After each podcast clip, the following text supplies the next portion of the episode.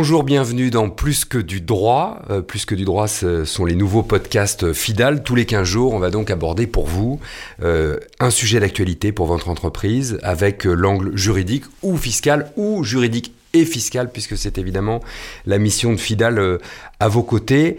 Euh, thème d'actualité, je le disais, le premier thème est brûlant, euh, puisqu'il s'agit de la réforme des retraites. Comme on enchaîne les réformes en plus, on a parfois du mal, évidemment, vous l'imaginez, euh, ça peut être votre cas, à s'y retrouver. Si vous vous souvenez bien, réforme 2003, réforme 2010, réforme 2014, la réforme qui s'annonce pour 2022, 2027 ou bien plus tard encore C'est peut-être des questions que vous vous posez.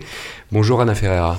Bonjour Laurent. Merci euh, de, de, répondre à toutes les questions qu'on se pose. Vous êtes avocate euh, responsable national du pôle retraite et prévoyance d'entreprise chez Fidal.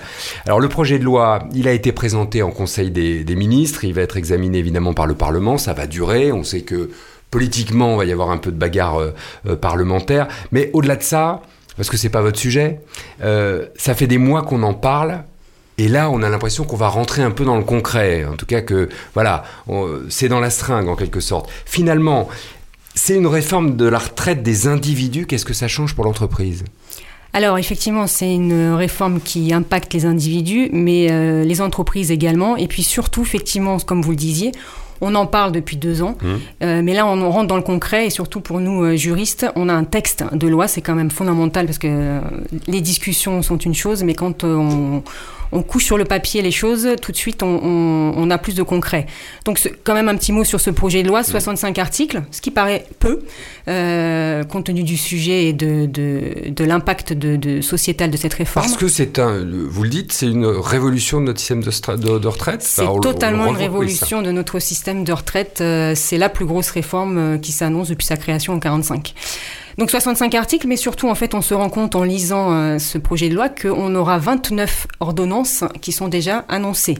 Donc ordonnances, on sait que c'est le gouvernement en fait qui a la main pour écrire les textes. Donc en réalité. Donc ça va être voté par le Parlement et ensuite mis en œuvre par les ordonnances. Tout ça à fait, qui ensuite, bon, effectivement, doivent être quand même repassés devant le Parlement, mais on, on se rend bien compte que le détail finalement euh, de cette réforme n'est pas encore du tout euh, écrit, et on sait bien que le diable se cache dans les détails. Oui. Alors qu'est-ce que ça va changer? Euh, Moi je Alors, suis entrepreneur, est-ce qu'il y a des choses qui vont rapidement changer pour moi? Pour les entreprises, la première chose qui va changer assez rapidement et dès 2022, c'est euh, le sujet des cotisations mmh. retraite. Euh, Donc c'est la paye C'est la paye. Sur tous les bulletins de paye sont prélevés, les employeurs et les salariés payent des cotisations retraite. Et ce sujet-là va être impacté de, dès 2022. Pourquoi 2022 Alors c'est un peu compliqué puisque c'est... Prenons en fait, le temps. La cadence d'entrée en, vig en, vigueur de cette réforme, mmh. on nous dit quoi on nous dit le régime universel va entrer en vigueur d'abord pour les euh, personnes qui sont nées en 2004 et qui auront donc 18 ans en 2022 et qui entreront euh, sur le marché du travail à partir de cette date-là. Pour eux, le régime universel rentre en vigueur à plein dès 2022. Donc j'embauche un jeune euh, de 18 ans. Voilà. Il est déjà au régime de retraite à points dans la manière dont je vais le payer. Dans la paye, ça va apparaître en points. C'est ça que vous voulez dire?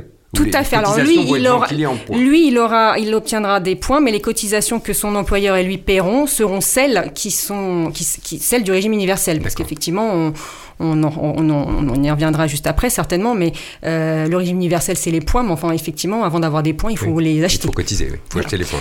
Donc ça, c'est le premier cas. Tout à fait. Donc tous les gens qui sont nés avant 2004, on pourrait se dire, euh, ne sont pas concernés par cette problématique de paye, mais non, en réalité, c'est bien plus complexe que cela. Mmh. Euh, en réalité, on a donc la deuxième vague qui est la génération, enfin les générations qui sont nées à partir de 75, qui devraient donc elles aussi entrer dans le régime universel pour leur deuxième partie de carrière. Euh, donc ceux-là ont déjà cotisé selon régime le régime actuel. On va les basculer à partir de 2025 dans le nouveau, euh, dans le nouveau système. Et en termes de cotisation, ça va effectivement se traduire par une convergence finalement de l'ancien système et donc des assiettes et des taux progressifs sur 15 ou 20 ans, on ne sait pas trop, ça c'est l'ordonnance qui le dira, mmh. vers les assiettes et les taux du système universel. Donc Concrètement, en 2023, moi je suis une entreprise, je vais avoir deux types de population. Mmh. J'embauche quelqu'un, comme vous disiez par exemple en 2023, mmh. quelqu'un qui est né en 2004, mmh. il aura 19 ans. Lui, je vais cotiser donc selon les, les, modalités prévues par le régime universel, donc on y reviendra certainement. Et son collègue d'à côté qui euh, sera né peut-être même en, deux, ans avant lui. deux ans avant lui, euh, eh bien lui, il aura, des, il aura finalement, euh, il aura déjà cotisé selon le système ancien, et lui, on va progressivement, il va venir sur les assiettes et les taux du, du nouveau système, mais c'est très progressif. Hmm. Ce qui veut dire qu'en réalité, ah, ils feront peut-être le même boulot, mais finalement, euh, leur paye ne sera pas la même. Ah, leur paye ne sera pas la bah, même. L'impact des cotisations ne sera pas le même. Disons-le peut-être d'un mot. Euh, le taux de cotisation, il change comment entre le régime à points, euh, le, futur régime universel et le régime actuel? Parce que ça fait, on tourne autour finalement cette idée-là. Alors le nouveau régime universel, il se veut plus simple. C'est simple, il y aura un taux de cotisation 28,12%. Alors ça se veut simple, mais en réalité déjà il faut le découper ce, taux, puisqu'on nous dit qu'il y aura 25,31% de ce, de, ce taux qui sera celui qui permet aux gens d'acheter des points de retraite, ce qu'on appelle les, taux de cotisation productifs de droit. Euh, ce taux, il sera appelé sur une rémunération qui va de 0 euros à, environ 120 000 euros. Euh, aujourd'hui, c'est-à-dire 10 000 euros par mois. Voilà, à peu près. C'est ce qu'on entend dans les médias. Tout à fait. Aujourd'hui, c'est effectivement pas du tout le, même système, puisqu'aujourd'hui, on cotise finalement sur deux niveaux. Un régime de base, euh, c'est un peu compliqué le système actuel, mmh. et un régime complémentaire qu'on appelle Agir Carco. Tous mmh. les salariés cotisent à un régime de base et au régime Agir Carco. Euh, et donc, tous ces, régimes ont des cotisations différentes. pour résumer et faire simple, on cotise à peu près à 27,77%. Euh, sur une rémunération qui va de 0 à un plafond. Donc on va cotiser un petit peu plus. Un petit peu plus, 0,5, c'est ça Et puis, Juste, il y a un autre, donc le 25-30, on n'est pas, on pas arrivé à nos 28-12. On aura 2,81%, dont on entend beaucoup parler en ce moment, puisqu'on mhm. puisque on, dit que c'est une cotisation de solidarité. Effectivement, elle sera appelée sur toute la rémunération, celle-là, donc peu importe que vous ayez une rémunération de 300 000, 500 000, 1 million.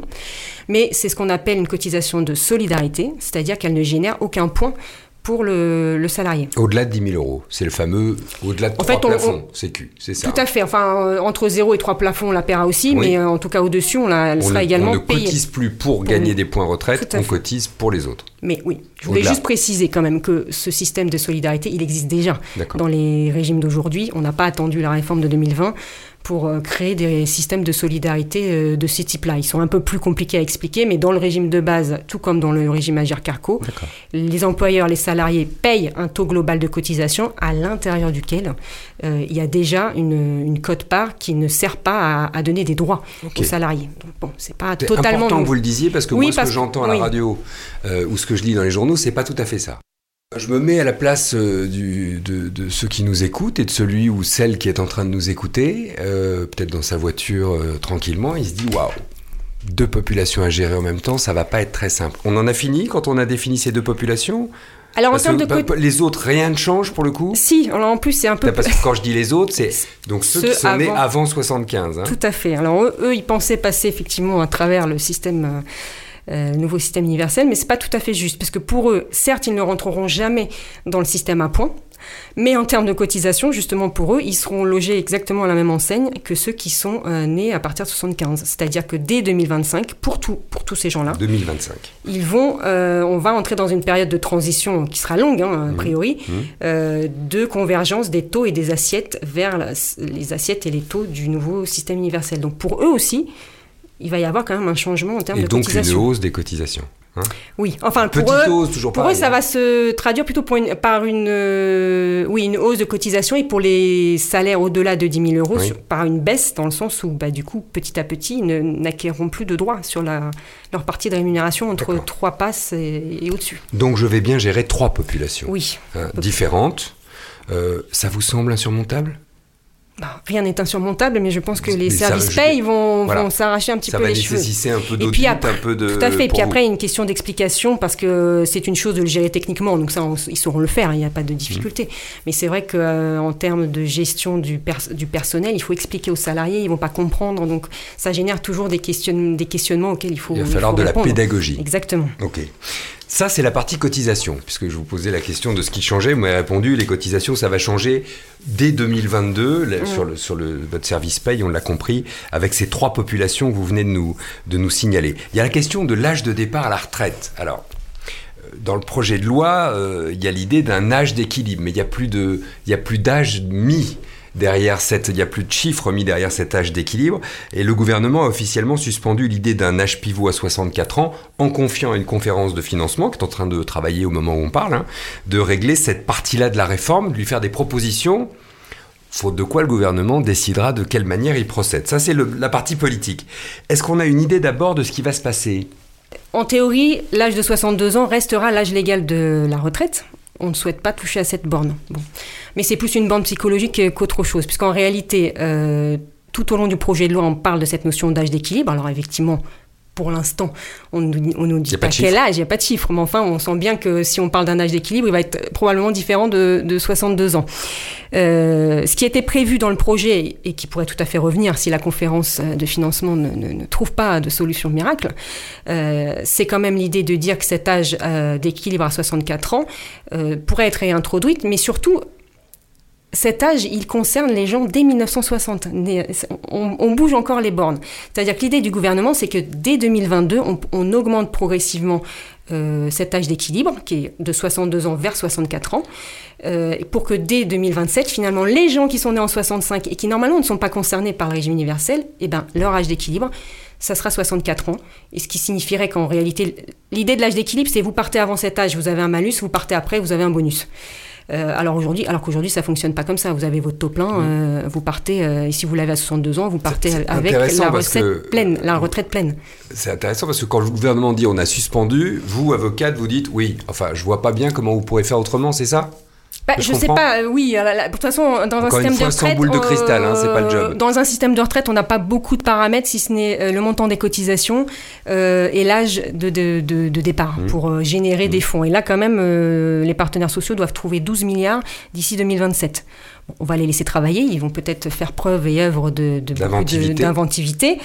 Euh, mais il ne faut pas se cacher que la démographie est ce qu'elle est, que l'on vit de plus en plus tard, que donc euh, la période de, retraite est de plus en plus longue et que donc il faut verser les pensions de, plus en plus longtemps, euh, que l'on rentre de plus en plus tard sur le marché du travail. Toutes ces, ces, choses très concrètes et qui influent sur un équilibre du régime des retraites, il va bien falloir il va falloir les traiter. Bon, euh, on comprend que ce sont deux réformes en vérité, hein, qui, qui, sont mises un peu euh, dans le même sac, mais que ce sont deux réformes. Il y a la, la réforme à point d'un côté, puis de l'autre côté, la question du financement qui serait posée de la même manière, même si on n'avait pas fait la réforme à point ou même si on ne faisait pas la réforme à point. Tout à fait. C'est ça qu'on comprend. Euh, Donc, un certain nombre de réformes paramétriques, justement, financières. Vous disiez 2003, 2010, 2014, tout ça, c'est en filigrane, c'est une question de financement. Il faut. Question à l'avocate.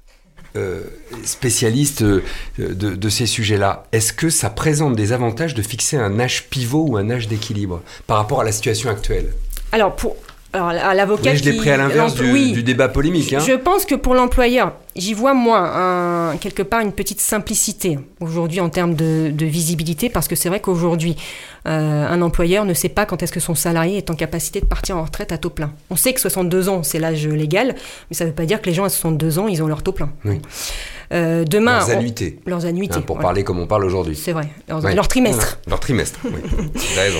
Euh, demain, si on a cette notion d'âge d'équilibre euh, identique pour tous, on se dit, on, saura qu'à cet âge-là, potentiellement, la personne peut partir avec sa, pension pleine. Mais attention, déjà, qu'est-ce que ça veut dire pension pleine mmh. En phase de, il faut un montant. Donc les gens ne partiront que quand ils estimeront que le montant de leur retraite est suffisant. Euh, et puis aussi du côté employeur, attention aussi, ça ne veut pas dire qu'à 64 ans, on pourra dire à nos, à nos salariés euh, merci, au revoir, prenez votre retraite. Je rappelle qu'aujourd'hui, il est impossible de mettre à la retraite un salarié euh, pour un employeur de manière unilatérale avant 70 ans. Et il n'a pas question pour l'instant de bouger cette, cet âge-là. Donc le départ à la retraite, c'est quelque chose qui est à l'initiative du, du salarié. J'ai un salarié qui a 67 ans, je ne peux pas lui dire il est temps de prendre ta retraite. Non, vous avez le droit de lui, demander, oui. Vous avez le droit de l'interroger. Il y a une procédure euh, qui est prévue par le Code du travail. Vous avez le droit de l'interroger sur ses intentions, éventuellement de partir. Est-ce qu'il envisage de partir dans l'année à la retraite? S'il vous répond pas, ben, vous ne pouvez rien faire. S'il vous répond non, vous ne pouvez rien faire.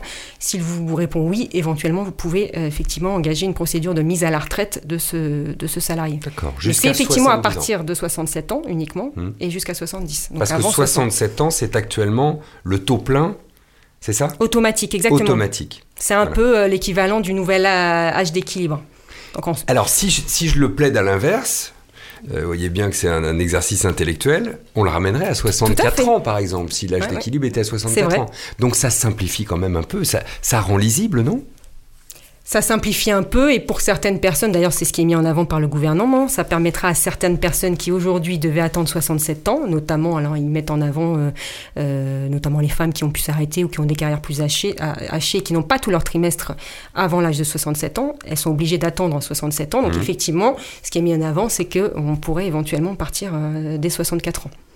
après, encore une fois, une pension de retraite, c'est certes c'est des points, mais enfin c'est un montant. Donc, euh, et tout donc dépendra toujours le salarié qui juge, qui, qui et c'est pas euh, l'employeur qui décide. C'est ça, c'est ça que vous me dites très clairement. Est-ce que ça peut être accompagné d'une incitation des entreprises à maintenir les seniors au travail? Parce qu'on sait bien qu'on a un problème du, de travail des seniors après 59 ans. Tout à fait. On a un sujet en France et probablement un changement euh, philosophique à faire dans les entreprises qui est que euh, pendant longtemps, on a eu beaucoup de politiques de pré-retraite. Euh, alors ça s'est arrêté il y a quelques dizaines d'années, mais les mentalités n'ont pas encore tout à fait évolué. Et on a un vrai sujet d'employabilité des personnes à partir de 58 ans. Hmm. La réalité des choses aujourd'hui, c'est qu'on voit que l'âge de liquidation de la retraite a nettement augmenté depuis la réforme de 2010. On est autour de 62 ans, effectivement, mécaniquement mais en réalité, si on gratte un petit peu, on se rend compte que la moitié des gens de 60 ans, donc qui ne sont pas à la retraite, ne sont pas non plus en emploi. Ils sont en invalidité, ils sont au chômage. Donc on a un vrai sujet de, de, bien vivre quelque part, euh, bien vieillir au, travail, pour que les gens, effectivement, euh, achèvent euh, réellement leur carrière en, emploi avant de passer en, en retraite. Donc est-ce qu'il peut y avoir incitation des entreprises à maintenir Quand on dit incitation, euh, on entend bien. Hein. Euh, quand on est chef d'entreprise, on sait exactement comment ça risque de tourner. On l'a déjà vu. Oui. Euh, incitation financière en bonus, en malus, voilà. Bon. Est-ce qu'il y a ça dans les tuyaux? Aujourd'hui, c'est pas c'est pas encore dans les tuyaux. On a donc le gouvernement s'interroge hein, quand même sur cette question de. Il y a eu un rapport. il y a eu un hein, rapport rendu le 14 janvier sur le sujet qui pose les constats et qui effectivement incite les entreprises à changer un peu leur paradigme de pensée et euh, effectivement d'anticiper tout au long de la carrière euh, l'arrivée de cette fin de carrière mmh. pour que justement on puisse euh, faire travailler les salariés réellement jusqu'au bout. Bon, pour l'instant, rien de concret, surtout pas pas, de, pas vraiment de proposition dans un sens ni euh, sanction financière comme on a pu connaître à une, période pour ceux qui se rappellent de la contribution de la lande où en fait on payait une contribution quand on licenciait quelqu'un de plus de 57 ans, ni euh, pour le moment non plus d'incitation qui pourrait tourner autour de, je sais pas moi, une baisse de charges sociales euh, pour ces populations-là, etc. Mais c'est un on en est là, au on stade de la réflexion, mais ni bonus ni balus. Pour l'instant, hein, pour l'instant, non. Quid de la pénibilité Finalement, c'est le dernier sujet que j'avais envie d'aborder euh, aujourd'hui avec vous. Encore une fois, en tant qu'entrepreneur, je me pose toujours la question de savoir euh, s'il va me revenir de, le calculer. Euh, moi, la CFDT notamment insiste beaucoup sur le sujet. Qu'est-ce qui va changer d'abord, on le sait? La pénibilité existe aujourd'hui, enfin le compte pénibilité existe pour les salariés du secteur privé. Donc demain, il existera pour les fonctionnaires et les salariés des statuts à statut. Euh, ce qui pourrait changer, enfin c'est en cours de négociation, c'est déjà d'étendre les critères de pénibilité par rapport à ceux qui existent aujourd'hui et surtout, euh, à l'origine de ce système qui a été créé en 2015, il y avait d'autres facteurs de pénibilité, notamment les postures pénibles, etc., qui ont été retirés en 2017, car trop compliqués finalement pour les entreprises à, à, quantifier. Donc les discussions vont tourner probablement autour de la réintroduction de ces euh, critères-là qui ont été à un moment mis de côté, euh, puisqu'effectivement, ça amène, euh, le système d'aujourd'hui fait que finalement, des métiers sur lesquels on est tous d'accord pour dire qu'ils sont pénibles ne sont pas finalement pris en compte dans ce compte pénibilité. Pense aux maçons par exemple. Pense au bâtiment, enfin, de manière euh, évidente. Tout à fait. Et, on ne peut pas quantifier combien de parpaings j'ai levé dans la journée. Exactement. Euh, or, on est tous euh, probablement d'accord pour dire que ce sont des métiers pénibles. Donc là-dessus, les discussions, je pense, vont porter sur ces sujets-là. Après, sur le compte en lui-même, l'employé, il va fonctionner comme aujourd'hui. C'est l'employeur qui doit déclarer les facteurs de pénibilité, ce qui génère une inscription de points sur le compte personnel du salarié. Ce qu'on sait déjà, c'est qu'aujourd'hui, le compte est plafonné à 100 points. Ce plafond devrait être supprimé. C'est déjà prévu dans le projet de loi. Donc, on, avec potentiellement la possibilité d'aller au-delà. Et ces points, en réalité, le salarié, qu'est-ce qu'il peut en faire? Il peut soit les utiliser pour faire de la formation, soit les utiliser pour euh, passer à temps partiel et surtout les utiliser aussi pour partir en retraite plus tôt. D'où l'idée. Avant 62 Alors là, c'est aussi les discussions en cours. Quel âge légal? Avant 64 Oui. Quel âge Alors aujourd'hui, avant 60, euh, éventuellement avant 62. Et euh, là, pour l'instant, c'est un peu trop tôt pour se, prononcer par rapport à l'âge d'équilibre, parce qu'on ne sait pas. Mais enfin, l'idée, c'est de partir quand même plutôt, probablement plutôt enfin, les, avant les nouveaux critères éventuels, s'il y en a, ou l'élargissement des critères actuels, s'ils sont élargis, il reviendra bien, on est d'accord, à mon entreprise ah oui, de, déclarer, les déclarer et donc d'en être parfaitement conscient et d'être capable de les, de les quantifier. Tout à fait. C'est un ah, casse-tête aujourd'hui? Ah ben, la pénibilité, ça a été un sujet euh, assez difficile à mettre en œuvre dans les entreprises. C'est d'ailleurs comme pour ça qu'on a retiré un certain nombre de critères parce que c'était pas possible, encore une fois, d'être derrière chaque, euh, chaque ouvrier pour euh, savoir aujourd'hui tu as levé effectivement combien de parpaings, quelle posture tu as prise, combien de temps tu as pris ton marteau-piqueur.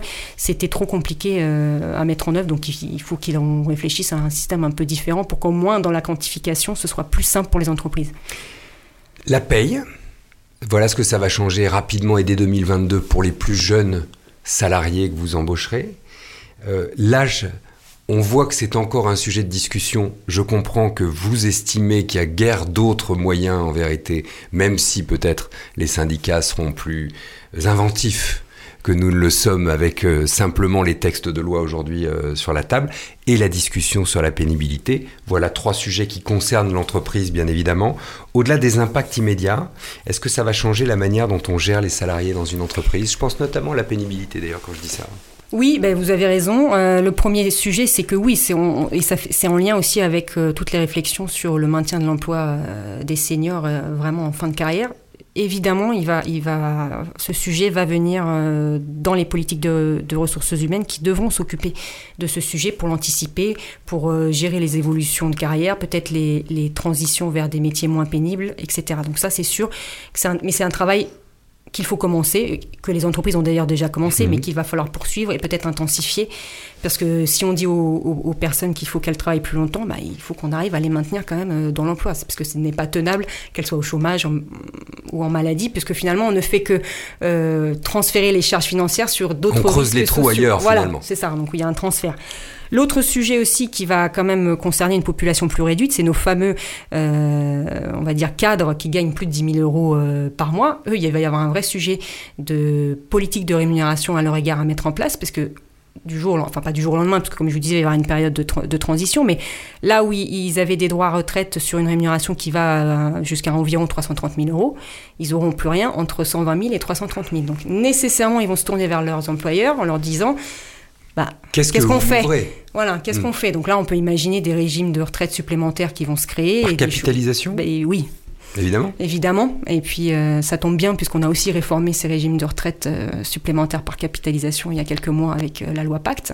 Donc, on a à peu près les outils en vue pour, pour, pouvoir travailler en ce sens. Donc, je suis capable, moi, d'accompagner mon salarié cadre ou cadre supérieur, c'est plutôt cadre supérieur en l'occurrence, hein, voire cadre dirigeant. je suis capable d'accompagner ces salariés dans leur dans le futur, dans la prévoyance de leur retraite, au-delà de ce que la réforme va, me, J'ai quelques outils, mais bon, après, il va falloir voir euh, comment ils se mettent, euh, ils se mettent en place. Et puis c'est surtout, euh, ça va devenir même presque un, sujet concurrentiel pour cette population-là, encore une fois réduite, mais qui est importante pour les entreprises, hein, les cadres dirigeants, qui sont des gens mobiles. Et si ils trouvent mieux, si l'entreprise A leur propose quelque chose sur ce sujet de plus intéressant que la B, bah, évidemment, ils iront, ils iront vers là, hein, toutes ces politiques de rémunération globale, les périphériques de rémunération. Donc ça va devenir, je pense, un sujet aussi euh, dans les années à venir pour cette population-là euh, de cadres. Anna Ferreira, merci pour toutes ces explications. Euh, avocate et responsable nationale du pôle retraite et prévoyance d'entreprise chez Fidal. Voilà pour ce premier podcast plus que du droit. Si la réforme des retraites bouge, évidemment, on aura l'occasion d'en reparler. On refera un podcast spécifique là-dessus puisqu'on réagit à l'actualité. On se retrouve dans une quinzaine de jours pour un très nouveau, un tout nouveau euh, podcast. À bientôt. À, bientôt, merci. Merci.